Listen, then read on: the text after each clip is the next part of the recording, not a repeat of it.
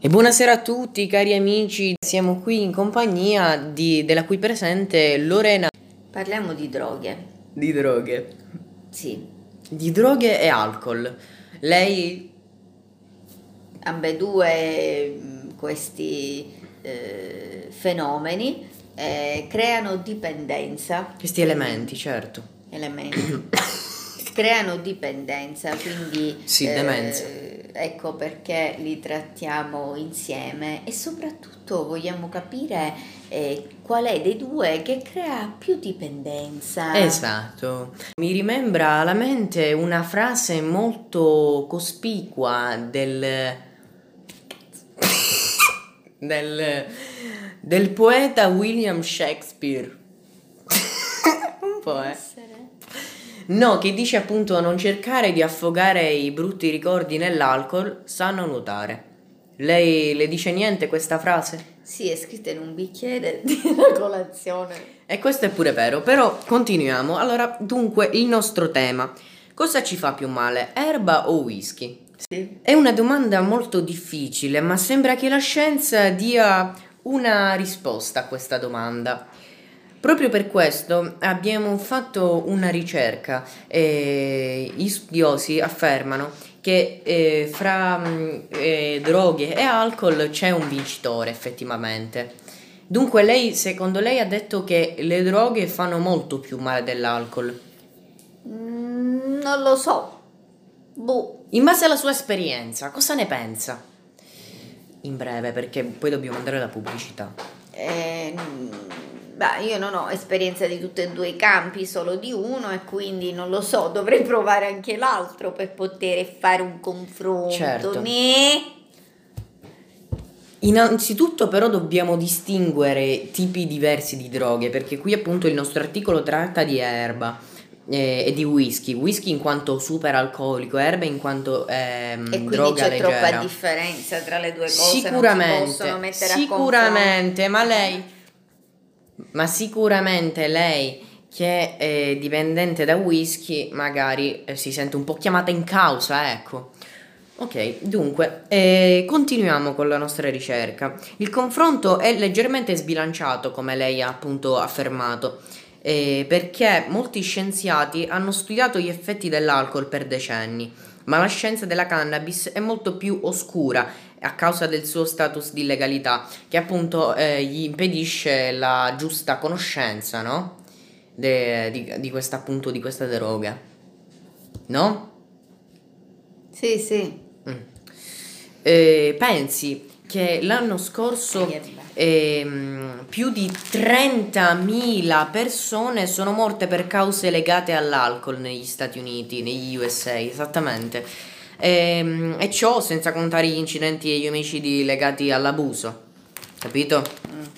Quindi pensa cos- pensi signora quanto, quanto scalpore può creare l'alcol.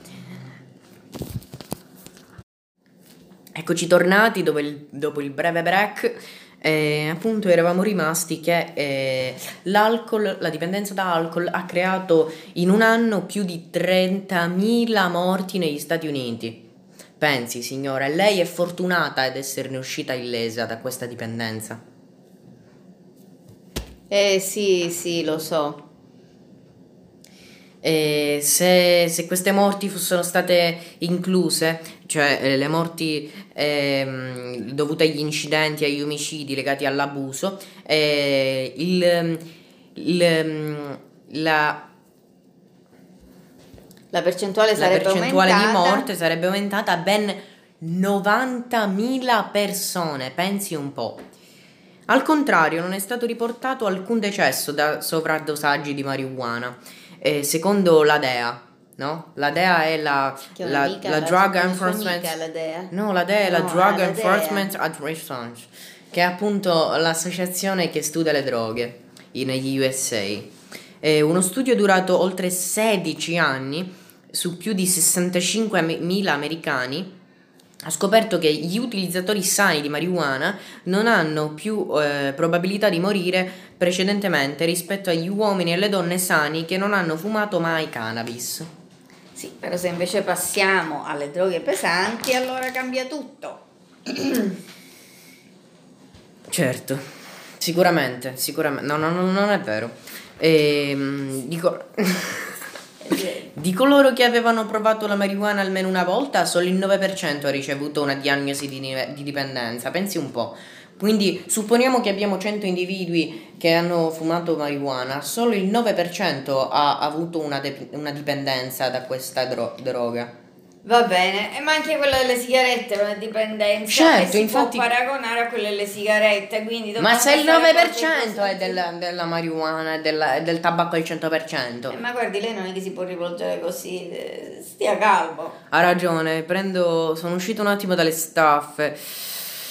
Ma andiamo più avanti. Esatto.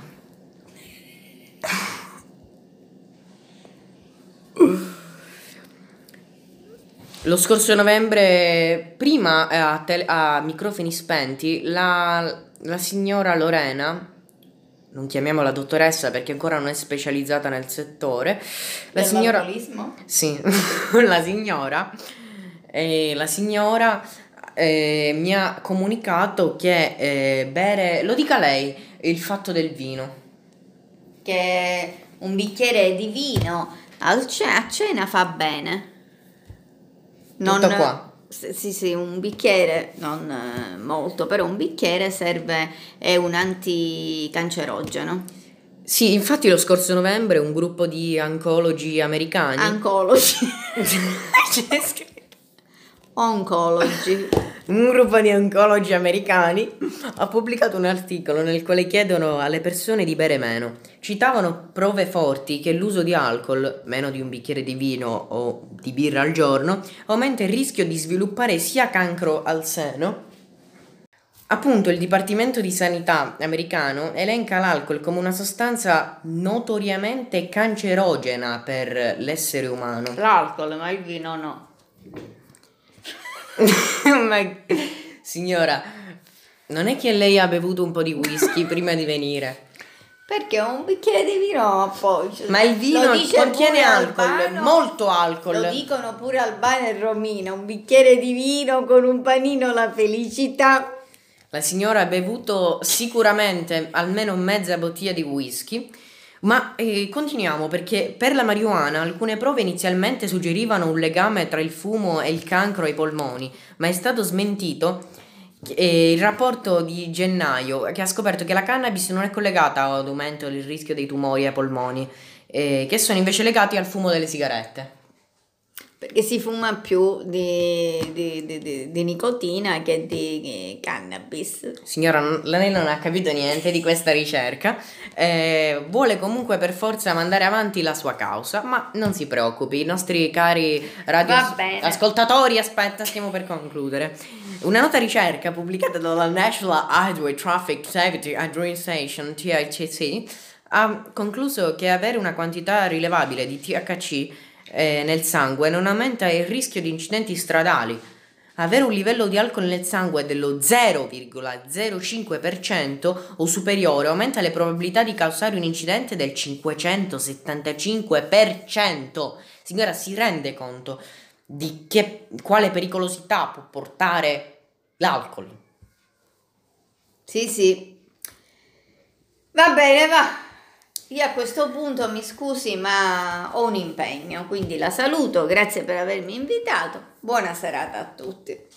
In conclusione, possiamo dire che eh, quando si parla di profilo di dipendenza e rischio di morte e sovradosaggio, combinato con i legami con il cancro, gli incidenti automobilistici, la violenza e l'obesità, la ricerca suggerisce che la marijuana può essere meno rischiosa dal punto di vista medico rispetto all'alcol. Tuttavia, a causa dell'illegalità della, della marijuana, gli studi a lungo termine No. Dai.